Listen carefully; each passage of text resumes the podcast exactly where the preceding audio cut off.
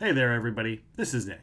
The upcoming episode you're about to listen to was recorded live with interactions from our live subathon we did on Twitch at twitch.tv slash epic underscore realms. If you want to join us there, feel free. Otherwise, enjoy this show and this episode and interview with Chris Jackson. But keep in mind, it is a live episode, so there was interaction with live chat and things like that. So, thank you very much for listening. Please rate and review, like I say at the end, and uh, we'll see you next time. For some of you, it's your first time. For others, it is not. But for today, I would like to welcome you all to Epic Realms.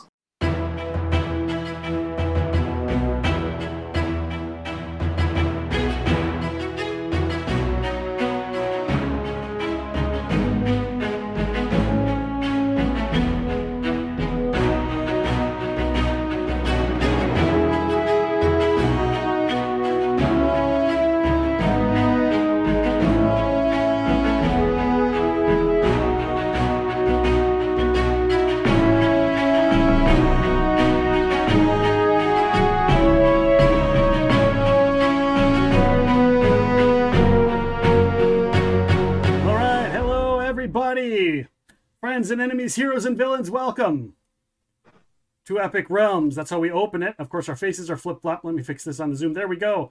It's been a crazy day, but we are joined by amazing author Chris Jackson. He does some amazing pirate books.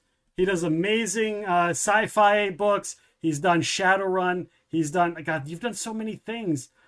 I, I couldn't even sit here and list them all off the top of my head because there's so many. And you are the author of The Last, which is this new post-apocalyptic book, and um, it that cover is really cool. It kind of gives me. Highlander vibes. Of course, I'm I've got my Zoom thing. You know what? I'm just gonna undo that. I don't care if people see my background. There we go. None. There we go. People can see my fish and my wrestling boots and my Funko Pops. But yeah, there it is. The Last by Chris A. Jackson. Obviously, we had this signed by you at Gen Con. I saw you at Gen Con. How was your Gen Con? Uh, it was phenomenal. Yeah, really, really good. Uh, Gen Con's always one of our favorites because it's like all gamers, uh, you know. Um, and it's always kind of surprising to us that so many uh, people that are there for the gaming and all the new all the new stuff out um, and the art and everything else are also readers. I mean, we've had our best sales in any convention um, at Gen Con, uh, which that beat out Dragon Con, which Dragon Con's like massive. Yeah, I haven't been to Dra- Dragon Con yet. It's on my list. Yeah, it's it's huge. It it covers many many hotels. It's not like in a convention center. Okay. Uh, but yeah, Dra uh, Gen Con's definitely one of our favorites. So, and that's that's the convention where I got into writing for RPGs. So, Oh, But- okay. yeah.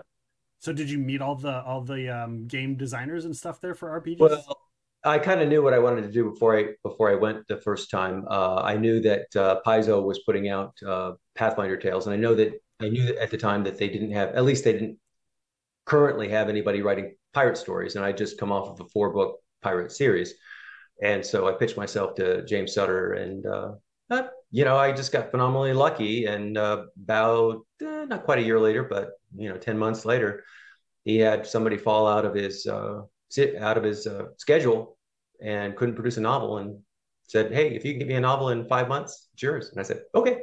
yeah, you did, and it, and yeah. and that's how you and I got to know each other because I had you on uh, for a show to promote the, those books. Like I, The- I was like, I that's where I first heard of you. I was like, these are phenomenal Yep. pirate Well- books. Like I because I've I've listened and read all of the Pathfinder Tales novels and like I was like, man, this is some of my favorite characters because there's so many amazing characters in those series. Yeah. and you write different characters.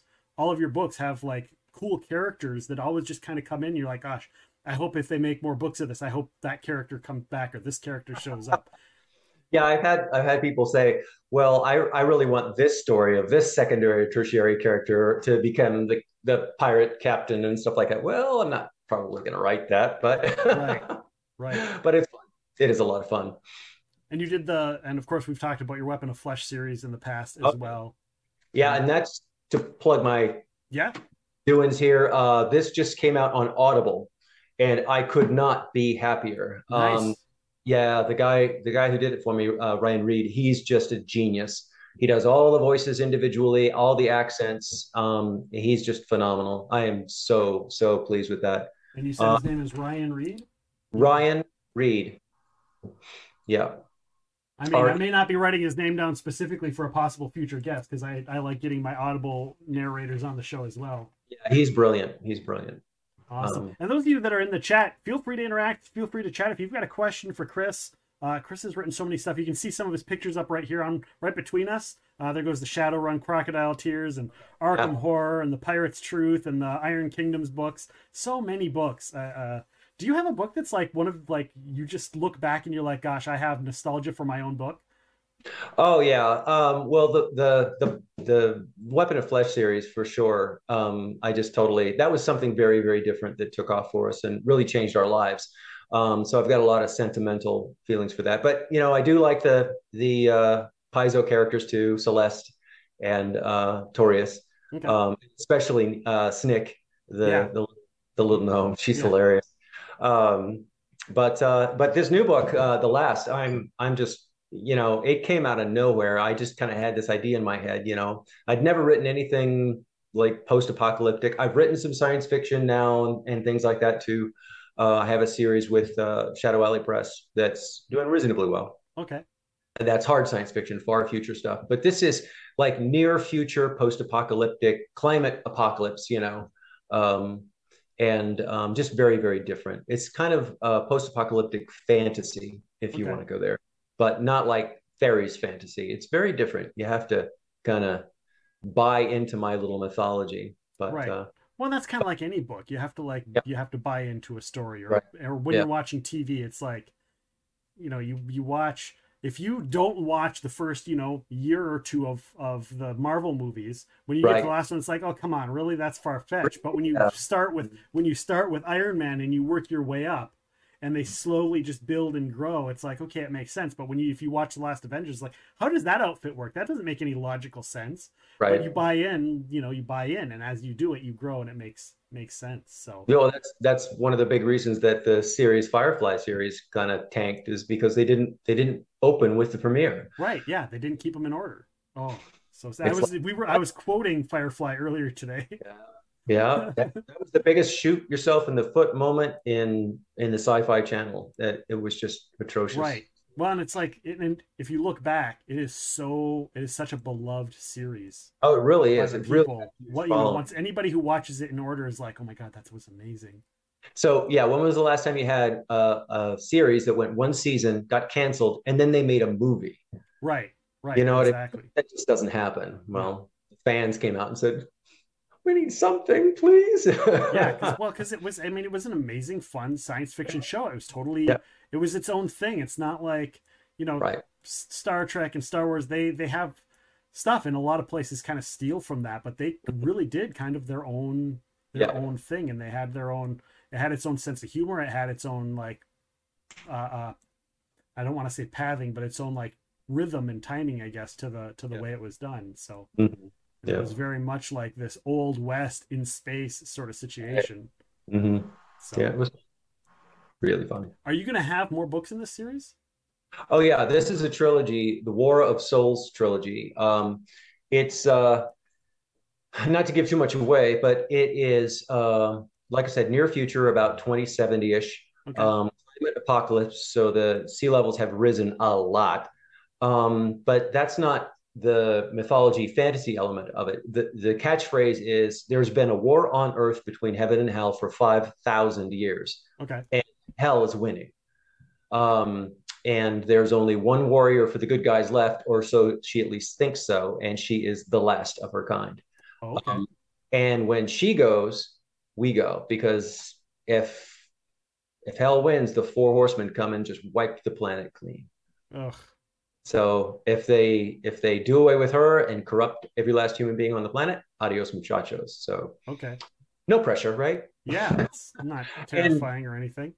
What was really fun about this is I got to dig into history and cherry pick really cool things to be her past because she's been around for five thousand years. Right, and uh, she's also got five thousand years of PTSD you know, she's seen the Roman Empire, she's seen um, Egypt during the pharaohs, she's seen um, Nazi Germany, she's seen the Inquisition, lived through all of it, and you know, been everything from a pirate to a princess. Right. And so there's a lot of baggage there because she's tasked with like saving humanity, right? And she's just see, seeing it devolve into chaos and ruin, and it's kind of ruining her. You know what I mean? That's awesome. But you know, there's always hope, right? Yeah.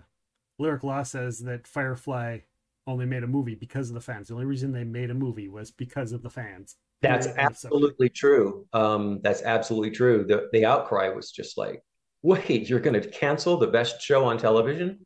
Are you high? But it was already a done thing by the time the fans heard about it. It was already a done thing. Right. I, these days, um, Netflix would have picked that up in a heartbeat. Oh yeah, Netflix or Hulu or Amazon or Amazon or HBO or anybody would have picked it up in a heartbeat. Um, but that was back in the day, unfortunately. I I heard a rumor that there's going to be a, a a reboot, like a yeah reboot or a new series or something. It'll take place afterwards or something like that along those lines for Firefly. And I don't know how that'll work. If right, um, they've they've kind of been fielding that rumor for a long time. There was some ideas of a I don't know if it ever came off for an animated Oh, that would be cool because then all the actors could reprise their roles, except for the dead yeah. ones, of course. Right. Well, you know, um, there was even um, thoughts of having Wash show up as like a ghost. Oh, you know, and uh, you know, not to plague anybody, but just whisper in their ears at the right moment or whatever, you know.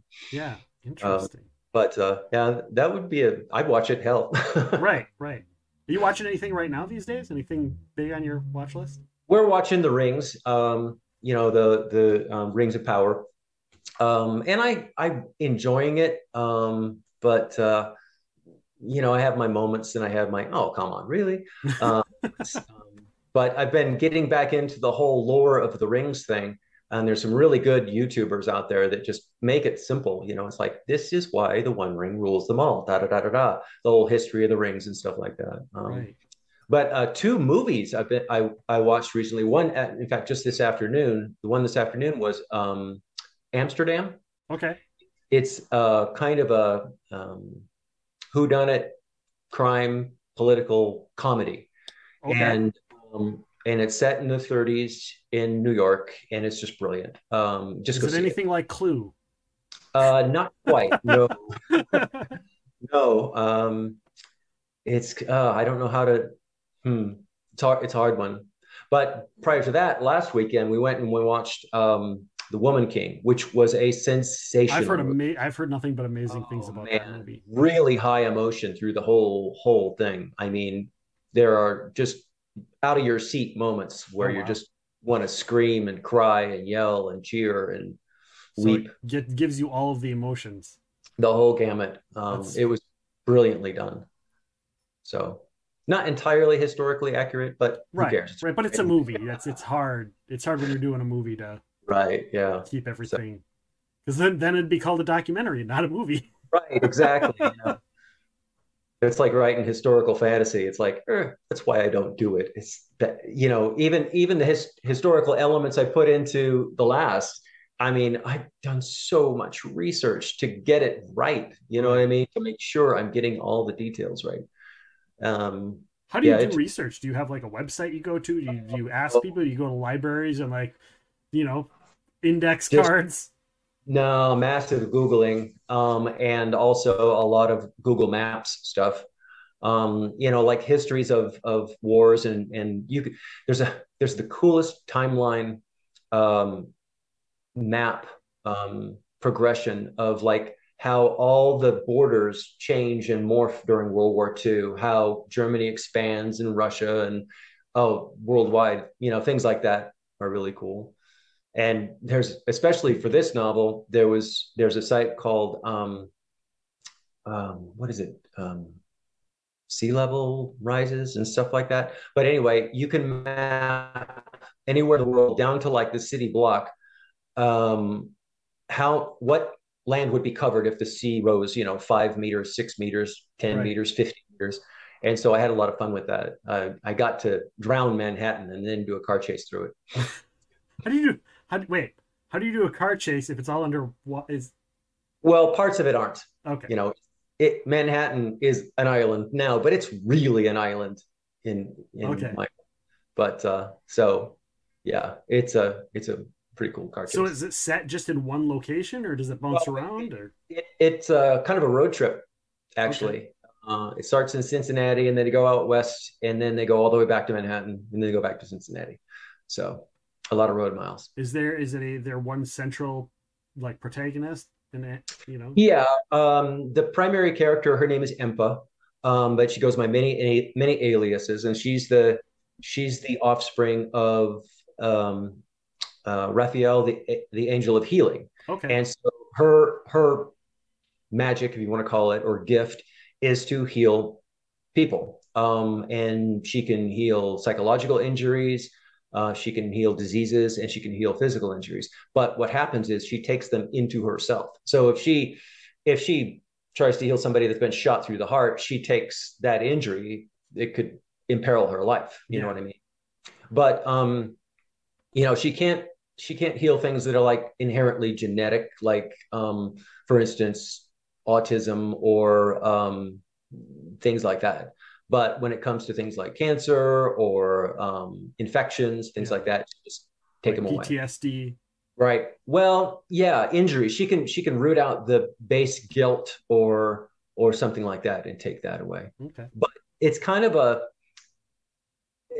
there's kind of a question on whether to do that or not because you know there's the whole consent thing because people are what their makeup is their their own histories are Yeah. so if you away too much from somebody you're going to be changing who they are you know it's kind of a little bit intrusive Yeah. so she's always kind of like, unless this is a life and death death scenario right now, it's all about consent. You know, Yeah. I can help you, but you have to let me. You have to ask me. You know, you have to let me in. Yeah. So, which freaks some people out. Kind of.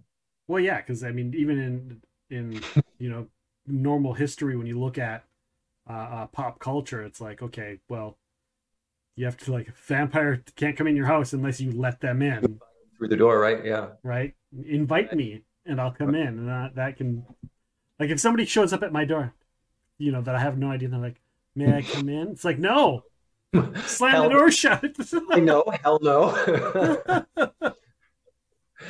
but yeah, so and and a big part of her problem is um the bad guys, the the Nephilim, which are the offspring of the fallen angels. Yeah. That are, there's 200 of them, and because hell cheats in the War of Souls, their number never diminishes. No matter how many times you kill them, they just respawn. And um, so they're hunting her, and so technology's really kind of been the dagger through her her and her Oh, cousins, you know, because they've been doxxed, they've been, you know, they've been assassinated, everything else like that. And Once they're, you know, once they're gone, well, they go to heaven and get their just rewards. But, um, you know, I, I got the whole idea because, you know, sometimes it seems like the world is so screwed up in so many ways everywhere. I just kind of thought, you know, what if you could point your, because it's, it's something you can't point your finger at and say, they're responsible. Those are the ones right, Right. there. But what if there was? What if it's been hell corrupting mankind for 5,000 years? And Yeah. that's why we are where we are now.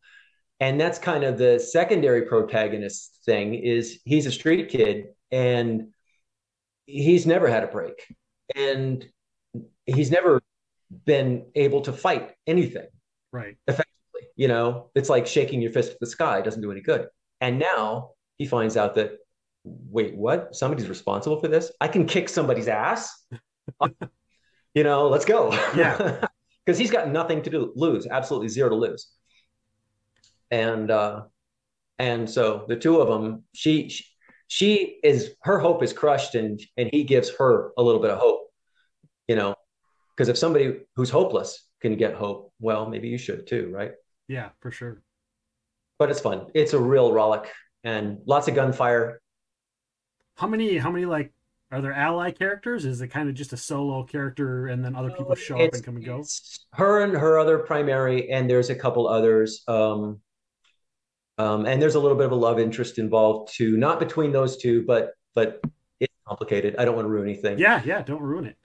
But it, it's you know, and I'll take that even farther in the next book. I have already taken it. I, I just finished the first draft of the second one, Okay. so which is paradoxically titled uh, "The First. Okay, yeah. so the last and then the first, nice. Stephen the Shark is gonna lurk. He's got some D and D time.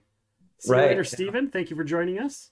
Hey, Go and enjoy your your D and D time. We'll be playing some D and D here later after Chris uh Chris is done with us. I, I Chris I I almost so my me and the guy that's running a- that are doing stuff after you left. He's like, well, just ask Chris if he wants to play too. And I was like, you know, I'm already taking up an hour of his time. I don't know.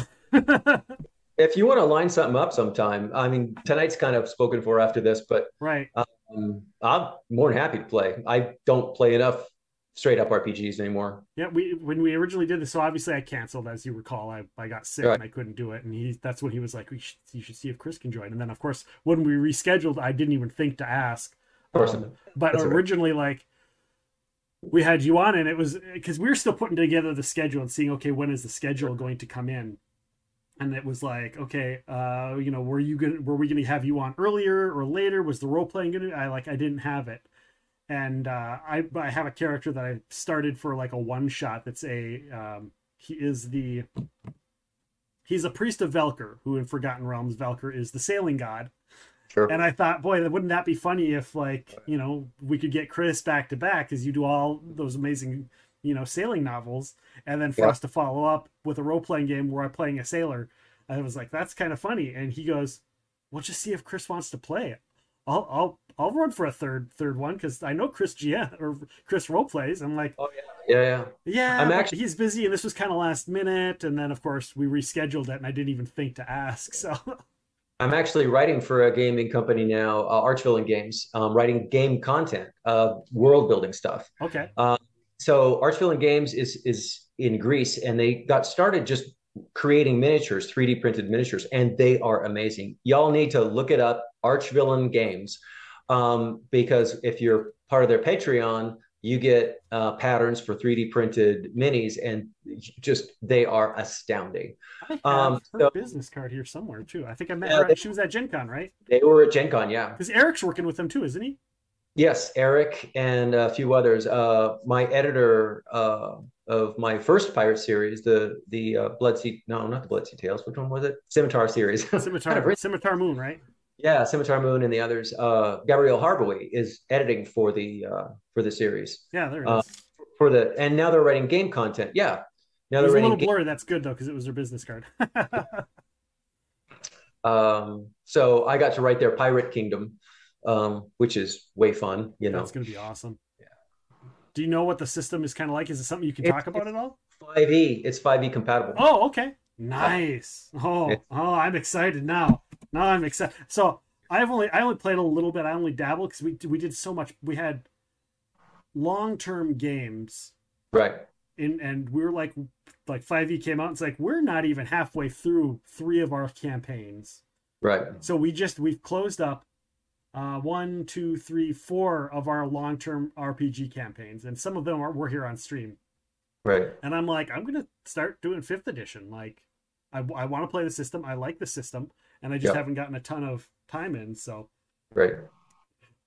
Yeah, I actually got to got a chance to play test one of their uh, early releases, uh, and at at DragonCon uh, with my editor and Eric and a couple other people who were who were writing there. Um, so that was a lot of fun. And what was the name of the company again, so people can look it up? Arch Villain Games. Arch Villain Games. Nice. Yeah. Arch, I'm gonna get a link for people here. I don't have a card here for them, unfortunately. It's okay. I've got a I've got a link. Awesome. Post. Yeah, do post that. Boom. Arch Villain Games right there. They've got some of the coolest minis um, out. They're just astounding.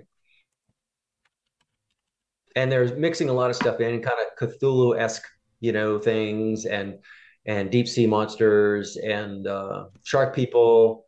Um, So I'm having a lot of fun. So do you have to come up with like key characters and stuff too, or are you just like coming up with like the the ships and the locations and adventures and stuff?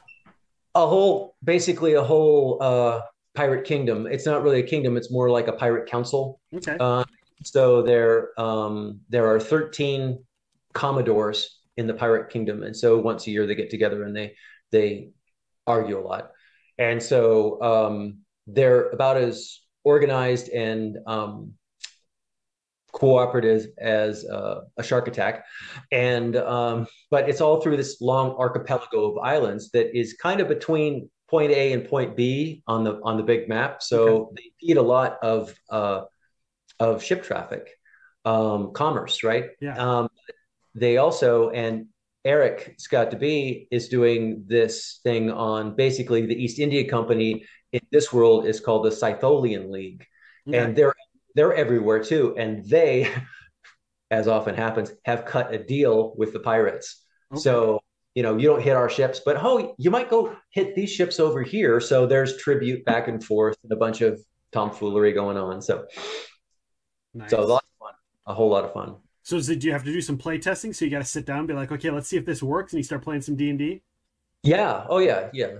Um, but uh, it was a lot of fun. But we definitely got to and here are our comments. You know, here here are the wrinkles that this is a slow patch, and this is a little bit overpowered for a fifth level character, you know, and stuff like that. But but anyway, it was lots of fun. Years ago, uh, the guy who's GMing tonight, he, he goes by the name of the Blind GM here, and he uh, he came up with a kind of a campaign world, and he actually wrote a little. He did a PDF.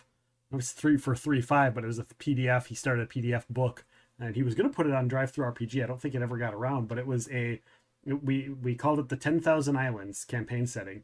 And we cool. literally had classes and stuff and I like he wrote a we both wrote short stories for it. I actually built a card game. It's sitting downstairs. It's it's in the playtest. It's been in playtest for 10 years, uh, but I haven't pulled it out probably in five and a half.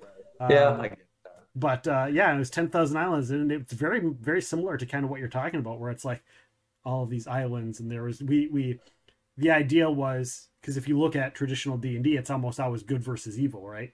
Right. Mm-hmm. But then when you watch a lot, a lot of like, like especially like the Pirates of the Caribbean movies, it's less good versus evil, and it's more law versus chaos. It's a there's a lot of gray areas in there too, right? Right. And the, the good guys weren't always good. Right. Yeah. So we did. So it was more based off of law versus chaos. So like, right. if you were lawful, it didn't matter if you were good or evil as long as you were lawful and if you were you know chaotic it didn't matter if you were good or evil either so like the pirates sort of side of it were all the chaotic people and then because uh, you don't see that so much in role playing the law versus chaos yeah, uh, I, I, actually ran a ran a series or a, a, campaign for some friends, just a homebrew game. Yeah, um, that was ba- exactly that. It was law versus chaos. It was basically lawful evil versus chaotic good. Okay. Um, so yeah, that, I had a lot of fun with that. Nice. That's yeah. great. Yeah, I, I, mean, we could probably sit here and talk role playing all day long. I don't know if I ever told you this. Uh, I actually got my um, my start writing um, by GMing. Uh, I, I in grad school, I ran a campaign for um, some friends, one of whom now is my wife. Uh, that's how we met. Um, and that campaign lasted two years. And um, when I was done, I had a stack of source materials, of course, everything. This just one little section of my whole current world. Um, that I have it all mapped out now. It's all on my website. So go look at it. Nice. Uh, that's awesome. Yeah. And that's jaxbooks.com's everyone. Jack's right. books. I put it I put the link in the in the chat, but if you just if you're just joining us, um, yeah. you can go there and you can get all your books there, right? Yeah, yeah, yeah. We have everything listed and and the whole map is there. Um, and uh, but when we were done, I didn't want to just throw it all away.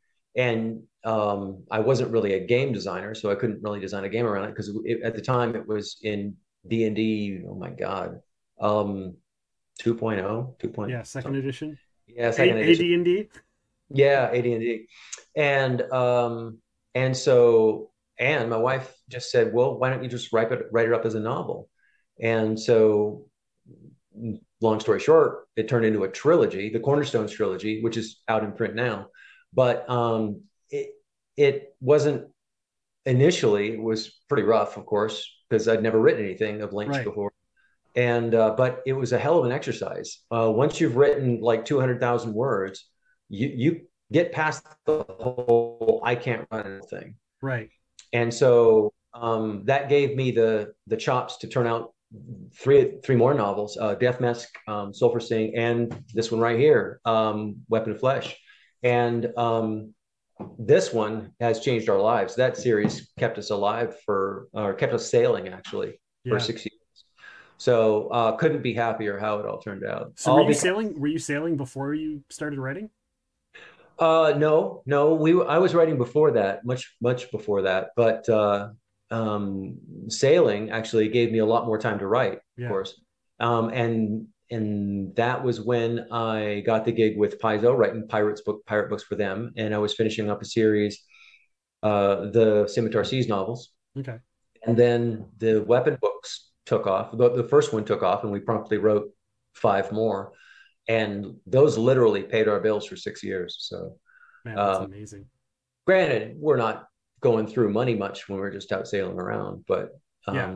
It's not no, like that going to movies and buying extra stuff and well, you know, uh, it kept the boat in maintenance and kept us fed and entertained, and plane trips back to the states every year to do conventions and stuff like that, rental cars, the whole bit. So it's not like we were poor, right.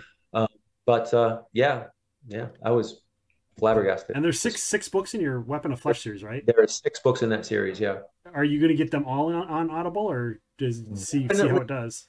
Definitely the first three. In fact, um, we're up to sign a contract with Ryan for the second one. Um, he he's super excited, um, and we'll see how they we'll see how they uh, sell. And if they All do good, do you think you'll be getting into like the Blood Sea Tales and some of the other stuff, maybe? Absolutely, I love how he does voices. He's just amazing, um, and um, I mean, you know me, I'm never going to stop writing. Right.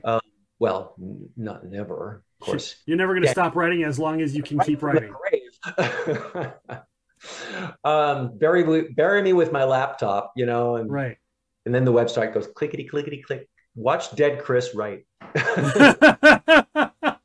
you just have to learn how to like affect electronics when you're right from yeah, the other side to, from the other side, right? to keep typing. Okay, so I if if you were a ghost, would where would you where would they find you? Would you be found at your home? Would you be found on a ship? Where would you be found? Oh, I probably haunt the Caribbean. I just love it down there. Yeah.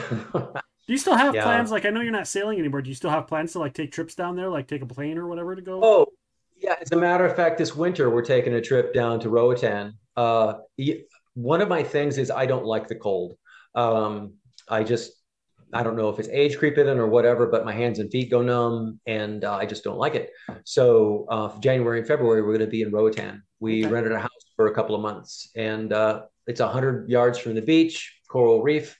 I mean, we've been to Roatan before, but not the north coast where we're going. And uh, I'm just going to soak up some sun and some salt water and some rum and Mm, rum. Yeah, and right, of course, because I know never stop. Gotcha. But yeah, we have, we have plans to do some long, longer distance traveling because you know crossing o- oceans would never really my thing. Right. You know, I'm not I'm not going to spend eight to ten weeks crossing the Pacific because Yeah. boring. You know, uh, I got better things to do. I'll fly. You know, if I want to go to Z- New Zealand, I'll just jump on a plane. Right. Yeah, You got but chatter really- Sorry I'm late. I just woke up a little bit ago. Too much partying for a sick girl last night. Well, thank you for joining Oh. us, Penny. Welcome in. We're just sitting here hanging out with Chris Jackson, just chatting. We're chatting about sailing right now and his his trips around the world. What kind of Chris? What kind of rum do you like? Do you do you have a specific, or is it just like whatever rum? No, I like good rum. Um, Kraken is really good rum. Okay. Uh, Kraken makes a, a black strap that's really sweet, really good. Uh, but top of the line rum is um, oh, and it's in not Honduras, but Guatemala. Um, Zapata. Yeah, Zabata. Zapata. Okay, I don't. I've not tried that. One. I've tried every single rum I can run across. Zabata. I'm writing that down. No, Zap- Zapata. Z A P A T A. Okay. No, you know what? Now that I write that down, I think I have. No, I'm thinking Zaya rum. I've had. It's not cheap, but man, it's good. This have is not. Foursquare. No, Foursquare is a Barbados rum distillery. They make uh, they make trust. That's my suggestion to you. I will always, I will never not suggest Foursquare rum. They have uh, a seasonal. It's a mark. You know, it's usually mark mark whatever. So they only make so many in a batch, um, and they're amazing. They usually range from anywhere from, I think they range from like seventy five to like three hundred, depending on your price range. But dear God, I will spend $150 on a bottle of Right. Four Square rum. Um, and they make some Right, cheaper yeah. stuff. If you ever run across Doorly's, Doorly's is uh, one of their cheaper ones, which is also really good. And it's not spiced rum; uh, uh, it's just regular Nope. regular rum. Yeah. So I'm not a spice. I can't. Both I- of these, what's that? I said both of these are just straight rum. Okay, nice. But- yeah, and I don't. I'm like I'm not a fan of spiced rum anymore, just because I'm being a celiac, they put additives in it afterwards. So anything where they add flavor after the fact, and Yep. Uh, you probably know this. A lot of places they don't. It's not like a whiskey where it's moderated and they pay attention. They have all these things that they have to follow. They just like they'll take rum and they a lot of places will just like pour sugar in it afterwards and sell it. Uh, I think Bumbu Right. is the, a cheap one right now that everybody loves because they just jack so much sugar in there after the distilling process. It's like Right. ah, it's pre-made cocktail. Yeah. Sweet. Berry is one like that, right? Yeah. But uh, I got turned into a really good uh, Irish whiskey recently. That Oh yeah. Um, yeah, it's called Teeling, T E E L I N G. Um, and it's not hugely expensive. Um, but man, for an Irish whiskey, um, it's really complex. It's really a lot going on there. You kind of have, you know, when you first taste it, it's sweet, but then it mellows, and then the, all these flavors come out, and then it finishes like clean, really nice. Nice. You know when Yeah. so when we had uh, we came down to Gen Con this year, I uh I was like, we're gonna go to Gen Con and I'm gonna get tickets and all that, and then financial stuff hit. But before that, I was like, I'm gonna do all this stuff and we're gonna go to Gen Con. I'm like, I'm gonna buy a good bottle of Rhine and I'm gonna separate into little bottles and I'm gonna make sure I bring some for Chris. And then and then we didn't we didn't end up going until like two weeks beforehand, and one of our Right. uh, uh, um, video, uh, not video, board game friends uh, who runs Fight in a Box games, which we have some giveaways Right. uh, tonight. Uh, we've game, given some of his pins away. We've got most cheese cat cucumber for the viewers. Uh, we've gave Oh. away a T-shirt. Um, but he let us come and work at the booth. He's like, if you can drive down here, I've got a hotel from, room for you, and I've got a badge for you, and then you can come and work at the thing. I was like, yes, I will do that. I will do that. yeah, just just a room is worth you know a lot of money. So I was so Yeah. surprised. I thought we were just going to get like a hole in the wall. I thought I was going to be sleeping in a bathtub or something, and I was fine. You know, with that, throw throw some blankets in a bathtub and a pillow, and you know, or on a, on a cot. And we get I'm there, and we're like the top floor suite. There was an upper level and a lower level. I was like, how the hell did we get this room? wow, I mean, we were sharing it with two or two other people, but they're like, you can have the upstairs with Right. the actual bed, and we'll sleep on the pull-out couch and on the air mattress. And I was like, how the f did we get? It was just it was ridiculous. It was really Right. amazing. Um, wow, that's pretty but cool. I did not expect that for you know just working at a at a game table. So, Right? Yeah. uh, Penny in chat says Dragon Dreams looks interesting. I love Dragon books. You want to tell us about your Dragon Dreams series? Yeah, Dragon Dreams is was another thing that uh, was pretty different for us. Um, I do a lot of different things, kind of you know put a little bit of everything and see what people like. Um, Dragon Dreams is uh, a science thriller. Uh, it's not fantasy. Um, think Michael Crichton. Think genetic changes that turn people into well, let's just call them dragons. Okay. Um, and so the gist of it is um, a young, brilliant um, paleontologist um, in the PhD program at Harvard is uh, looking for, oh, is getting a new advisor because she's been basically taken advantage of. She has um, social anxiety disorder, which in graduate school, trust me, been there, done that.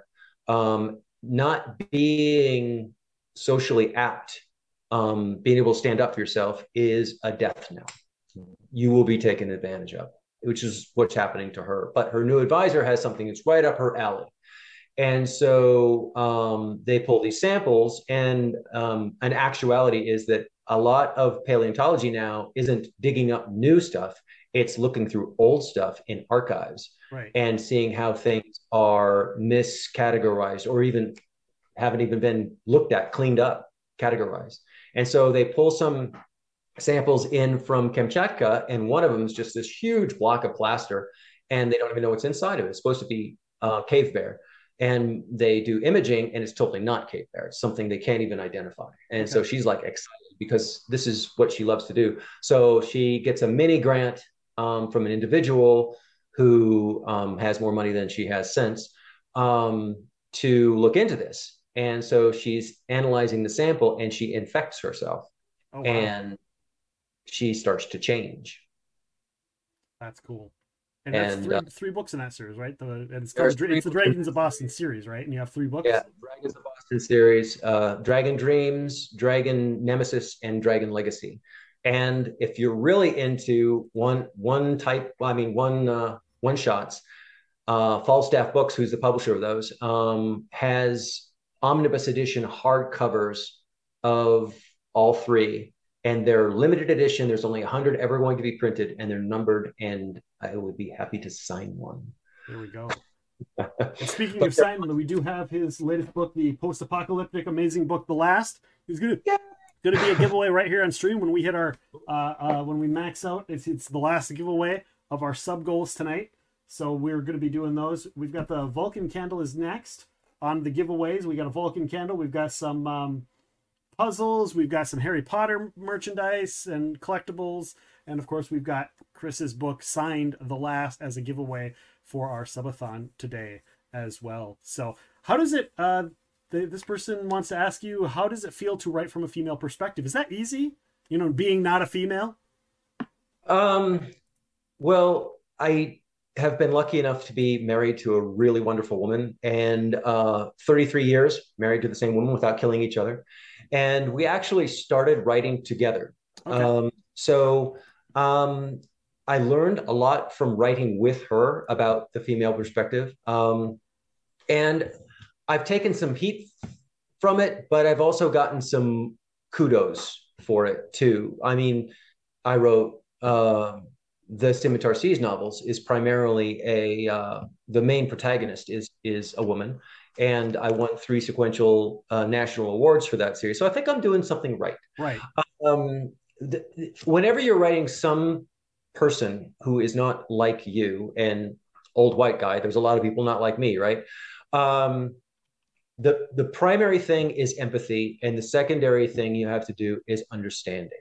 Um, not that I'm going to tell you I understand women, but um, like I said, 33 years married to a wonderful, brilliant um, lady um, has given me a lot of insight, and almost everything gets bounced off of her.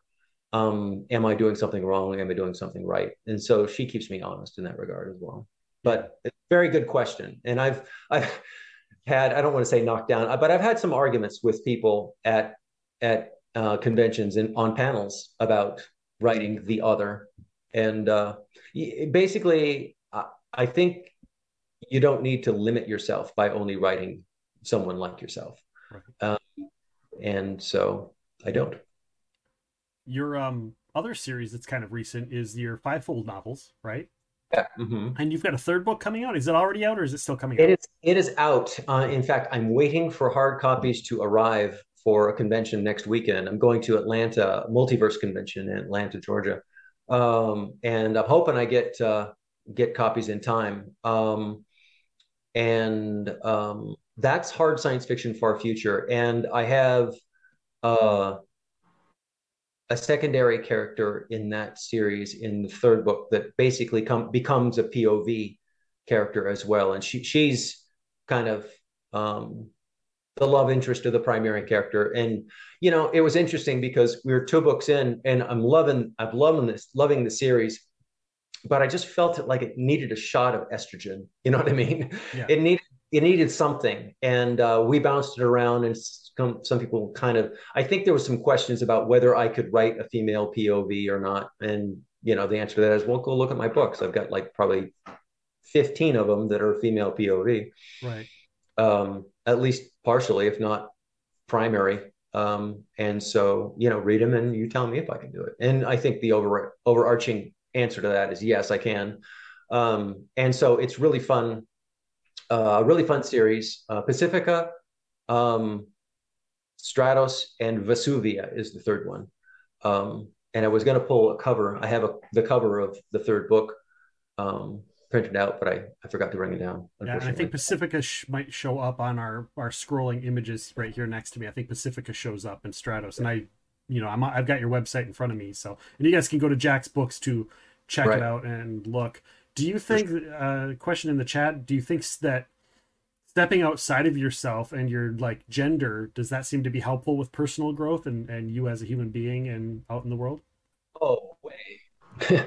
Oh absolutely. You know because when you really start looking at at the history of of that people have to and and going to conventions and making friendships with people who are different sexualities different genders different you know um, different backgrounds different races um, and different life experiences um, you know, I, have had so many um, experiences over the years, um, friends who were soldiers, for instance, and so um, I I have insights into that as well um, that have been invaluable. But yeah, personal growth. That's you know, and young writers go for it. Absolutely go for it. But but try to try to vet your your if you're going to write something outside of your own wheelhouse out of outside your own box um, try to try to do your due diligence and and go out and meet people and go out and talk to people one on one go out and share a, a cocktail or or um, you know go for walks or go sailing with them or whatever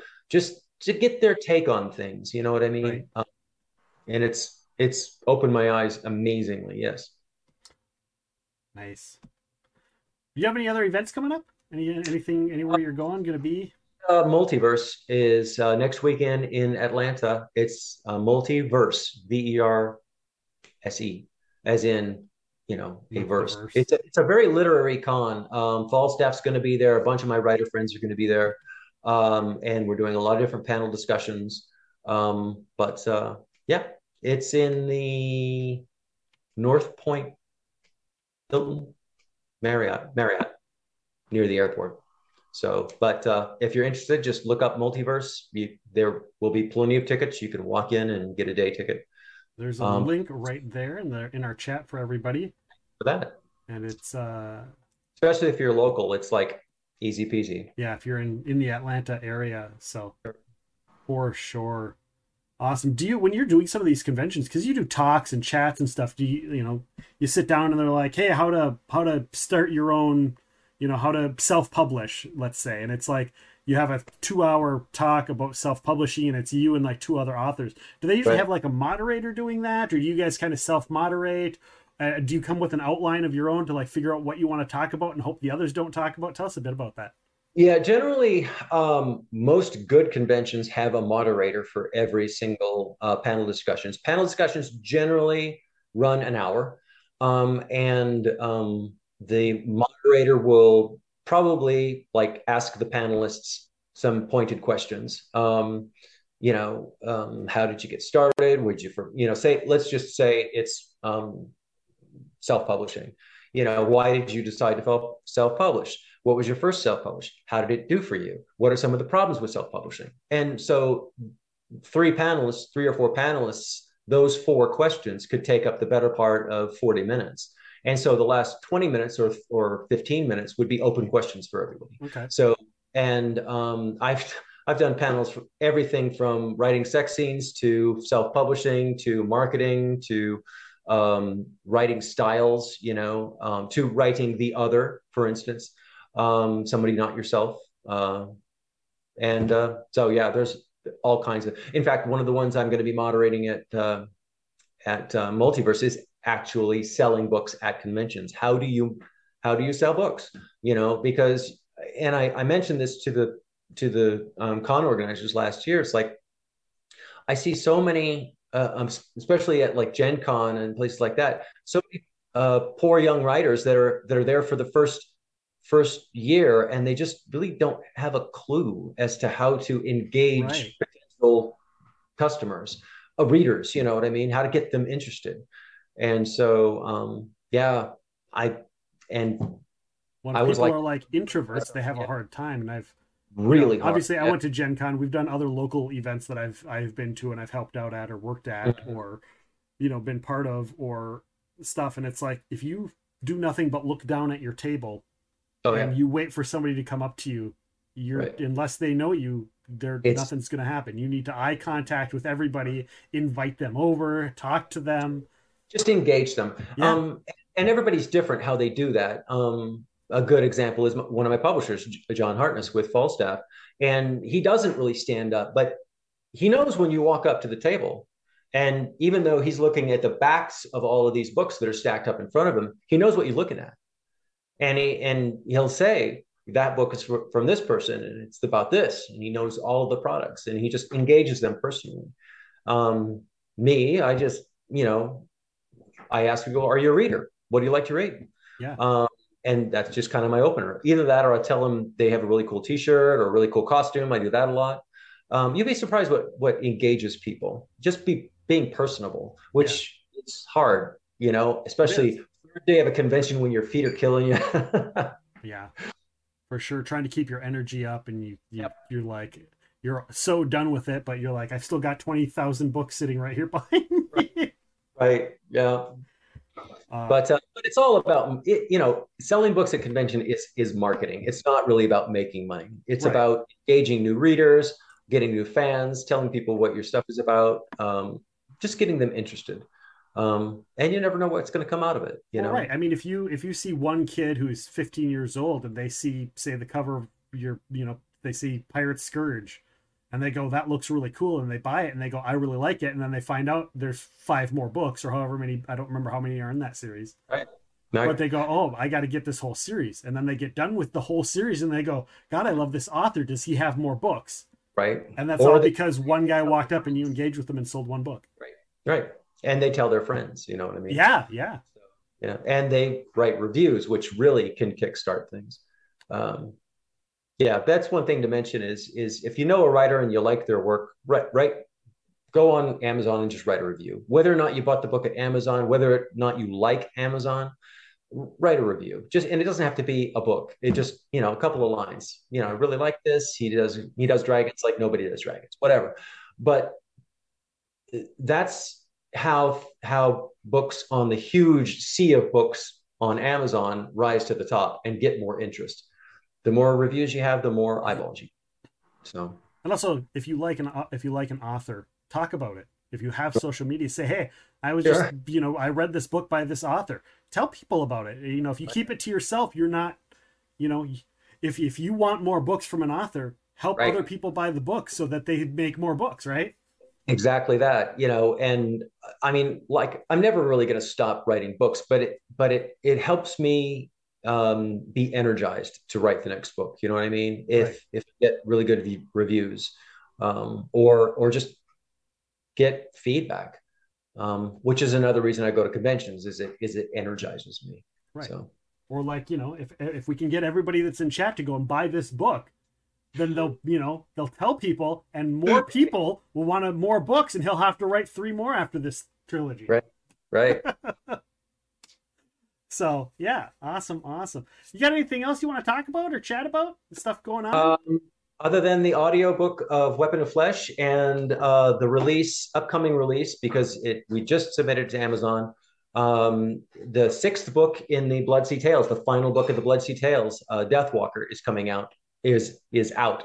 Um, so uh, that's very exciting. Um, so there's the Pirate's Scourge, the Pirate's Truth, the Pirate's Bane, Ashwalker, Bloodwalker, and Deathwalker. And uh, that's a done series. Awesome. I love the covers on those books too. They just Yeah, I got super lucky with the cover artist. It's it. They they look epic. Like when I see it, I'm like, oh my god, this looks just so amazing. You walk by it. I mean, I I saw you at Gen Con and I like walk by and I'm like, God, that like every time I walk by, it's like I, you have all of your amazing books, and even though like some of them, like the the Paizo Pathfinder tales, I see them and I'm like, I should be drawn to that because I know it so well. But I'm like, these right here, oh my god. Yeah. So yeah, yeah. I love I love what she's done. Um, the cover artist's name is Fiona Jade, um, and uh, she just does beautiful work. I'm she's probably going to do my next series as well, which is in in in the hopper. Okay. Nice, so, nice for those in the chat, here's the link again jaxbooks.com. Go ahead and go there, follow, order some books, order all of the books, order 10 of each, give them to your friends, all of that fun stuff. Yeah, I've got like 30 books out, so you might want to pace yourself. and you can see, like, we're talking about the covers and stuff. You guys can go there and look at the covers and go, oh my God, those look really cool. Um, yeah. and, and, and everything. And there's what age category? I, I just want to bring it up. What age category is cheese runners? Uh, PG thirteen. PG thirteen. Okay. Every time I see it, I'm like, those look. They just they're fun. They're fun. Yeah, it's definitely guffaw humor though. You It's know what I don't see on your page? what? And maybe I just maybe I'm just not seeing it. Maybe it's in an anthology, but the uh um um um the stuff that you and Eric both wrote with the the it's kind of Cthulhu esque uh uh Oh, the um Arkham Horror. No yeah. not the Arkham Horror it was a different one. It was um it's like if Indiana Jones and James Bond Oh yeah, James Bond meets Cthulhu, right? Yeah, um, those were anthologies that we did with uh, Red Circle Productions. Um, I really should put up a page for all of those because they're brilliant. Um, I won a uh, Scribe Award for the 2000 short story I did. Um, it's the Tales of Basil and Mobius. that's it Basil and Mobius that's right It's definitely two ne'er do well, you know, thief, spy, former military guys going up against supernatural and stuff. isn't it like it's like Indiana Jones and James Bond or something like that right Yeah, pretty much. Yeah, yeah, I yeah. it. I love it But it is, it is a lot of fun to write those. And uh, so this last one, it was me, Eric Scott de Bie, um, Richard Lee Byers, and Tim Zahn. Right. Tim Zahn's So- the only one I haven't had on the show. I need to I need to find his contact info somewhere. And oh no, You I did should. contact him. He was super busy because you know he's Tim Zahn. He's Tim Zahn. and he's like, I, I, yeah, but Yeah, but uh, the latest one that we did, um, the latest one that came out was Fresh Hells, and then um, we just did a, a new one, and I can't remember. Oh, um, what's it called? Uh, I can't remember the title of it. But uh, the interesting thing about these now is that all the stories aren't individual. We, we're writing an ongoing set of stories from different authors on the same characters.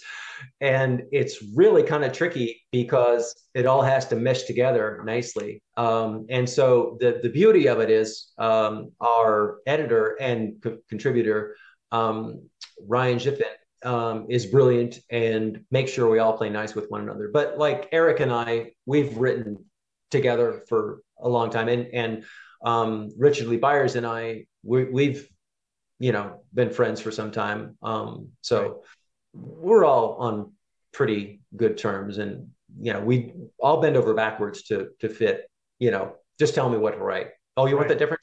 Not a problem. Yeah, you guys get along. Yeah, I I, mean, there, there's a reason that like I had a bunch of you when we did the the Game Masters workshop. Like I tried to get people together, you guys together, because you all Right. knew each other, and it made it. Mhm. Yeah, but that's the whole thing about about being a writer in today's in today's writers world. Just being a jerk to other writers is is not the way to go about this because we all talk. Uh, and we talk to publishers. So the, the way to go about it is just to be personable, just like you are with your customers, your fans, Yeah. everybody. Don't diss anybody. It just, you know, unless they diss you first and then just write them off, then just block. You know what I mean? Life is too short and you're not doing yourself any favors by getting into fights. Be So- better than them. Yeah, just walk away. Awesome. But- Well, I appreciate you hanging out with us today. Absolutely Um, thrilled. We're gonna like uh like I said, we'll have to have you back. We'll have to do some role playing or something on stream and get I would maybe get you and Eric or something together. I know the blind GM's like he, he's like, well, I've got a spare character if Chris can play it. So, sorry, Chris has other stuff. I already asked him. he says he's got stuff going on, but uh, we'll definitely get you back, get some role playing or on the podcast. I might turn this up, this little chat into the, a podcast. We'll see. Sure. I've got an, I've got an open date. Uh, in December, and I'm like, I don't think I want to do an interview on the day after Christmas. So Right. maybe this will be the one. I'll let you definitely let you know. Absolutely go for it.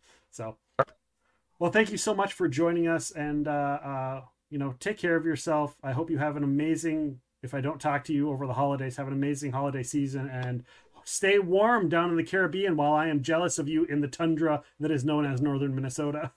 Yep. Oh yeah. I gotta run away. Run away. Well, there you are. I hope you enjoyed yourselves. And I do hope that you come back and join us again for Epic Realms.